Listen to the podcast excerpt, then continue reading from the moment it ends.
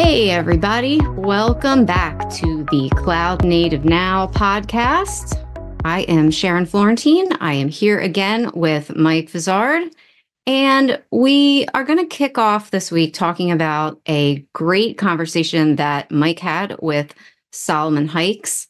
That is over on TechStrong TV. I'm going to ask you, Mike, to sum up that sum up that conversation, and uh, then we can segue it into our conversation.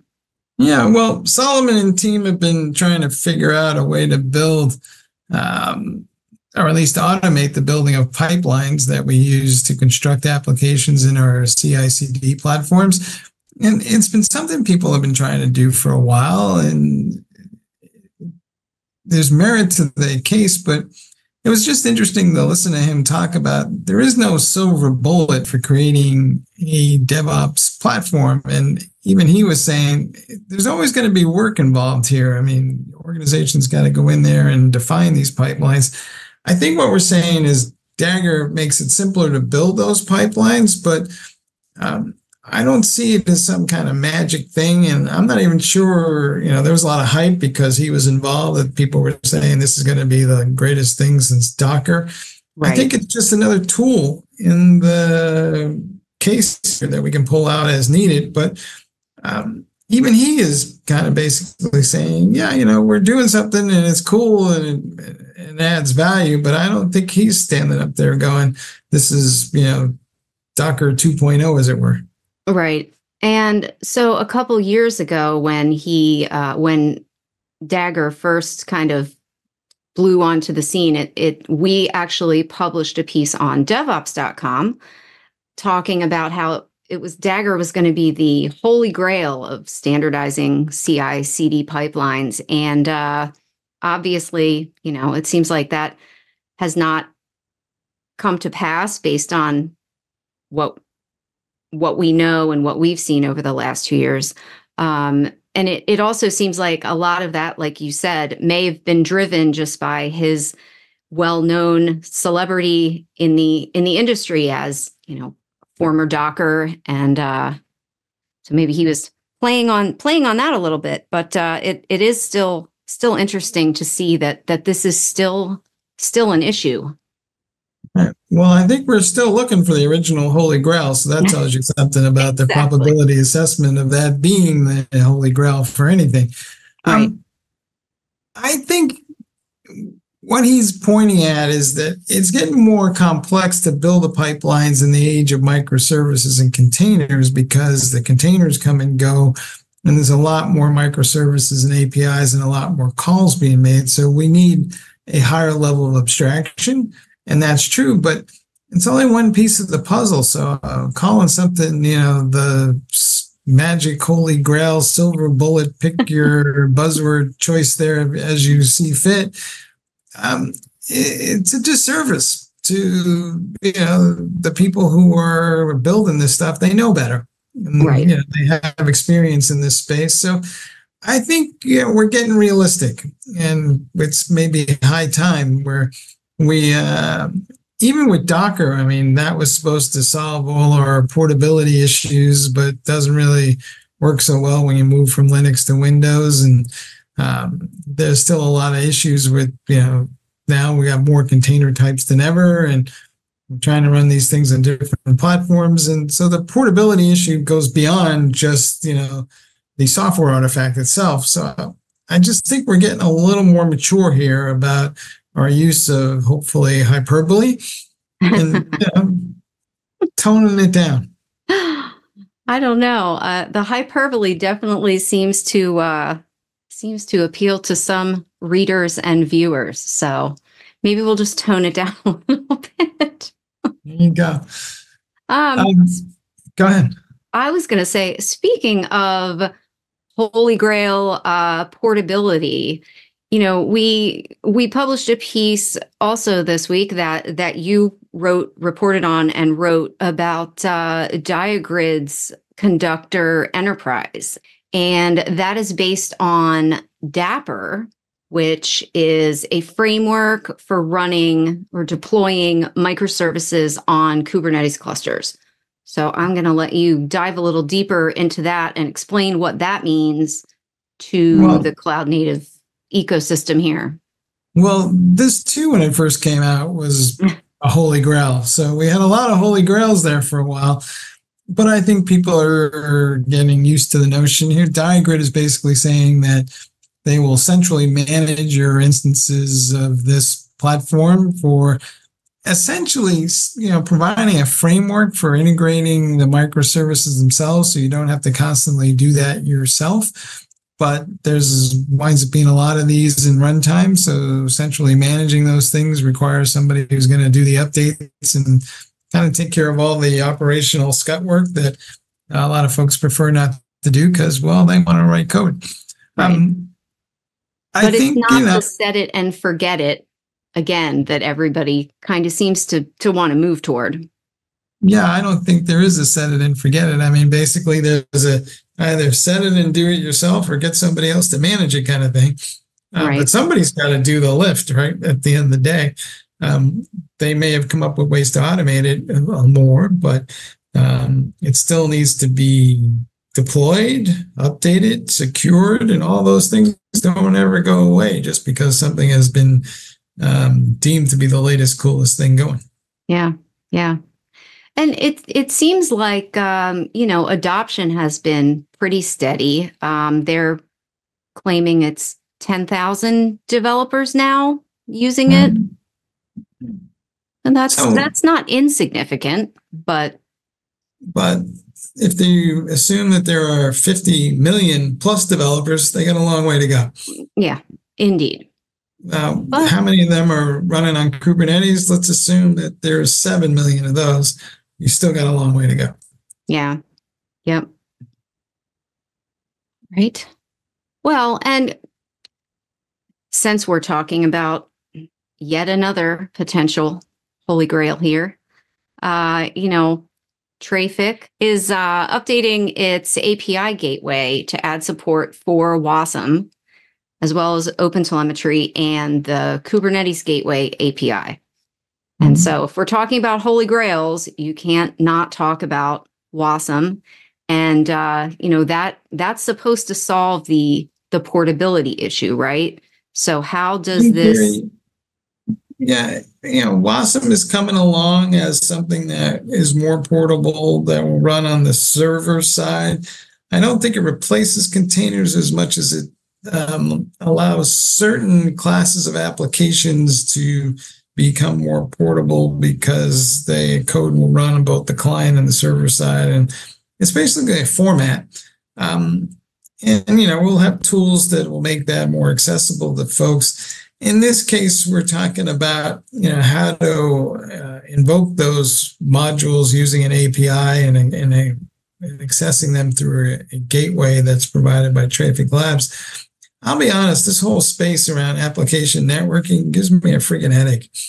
And you and me both. And and and here's the thing about it: it's so you know, most people, you know, you start out with a handful of APIs, and you're kind of like, okay, I'm going to use a proxy and um, they'll go get one of those and you know some are lighter weight than others but people have been doing that for ever and a day um, then we get into this notion of api gateways which are kind of like the next level of abstraction up and they're typically built on some sort of proxy and that becomes a little easier for people to manage a lot of times They'll either do that in an on-premise environment or they'll be up in the cloud. Traefik is trying to make a case for one integrated platform for all of that. But behind that is this, you know, whole service mesh concept, which is also based on proxy software, which is, you know, from my perspective, API management at an even higher level of scale. And it's not clear to me how many APIs I have to have before I need a service mesh versus an API gateway, but Right. uh, I'm thinking, you know, you got to be into the hundreds to get a service mesh, and we'll see how that goes. And a lot of folks are going to be like, do I need a service mesh or do I need, you know, three API gateways? I couldn't tell you the answer, but um, I, I bet you one thing: one's a lot cheaper and a lot easier to deploy, even if you have three of them. So, um, these are issues that go into people's thinking and decision making. A lot of it comes from where you start too. I yeah. think if you've got a platform engineering team and you're uh, putting together, you know, the end all be all for programmable operations, yeah, service mesh looks great. But who's in charge of that? Is the networking team or is it the DevOps team? Nobody seems to know.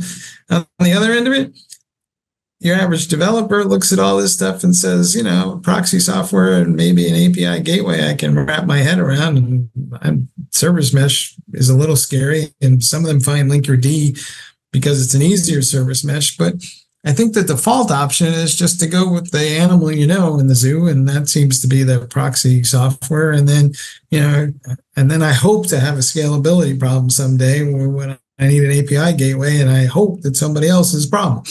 Right. Right. And then, you know, even if you decide that you need the networking team or developers or someone to manage all this, good luck finding them because then you're kind of stuck with whoever's already in your organization that maybe can get a crash course in how to do it. It seems like, you know, there's there's always that issue even if you decide that someone else should be handling it if they don't already work there, good yeah. luck. I, I mean, know. in theory, layers one through three should be run by the networking team because that's the underlay. Yep. Layers four through seven are increasingly becoming what is known as programmable application networking services.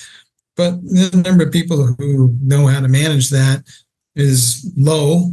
and the number of networking people who are willing to give up control of layers four through seven or even lower.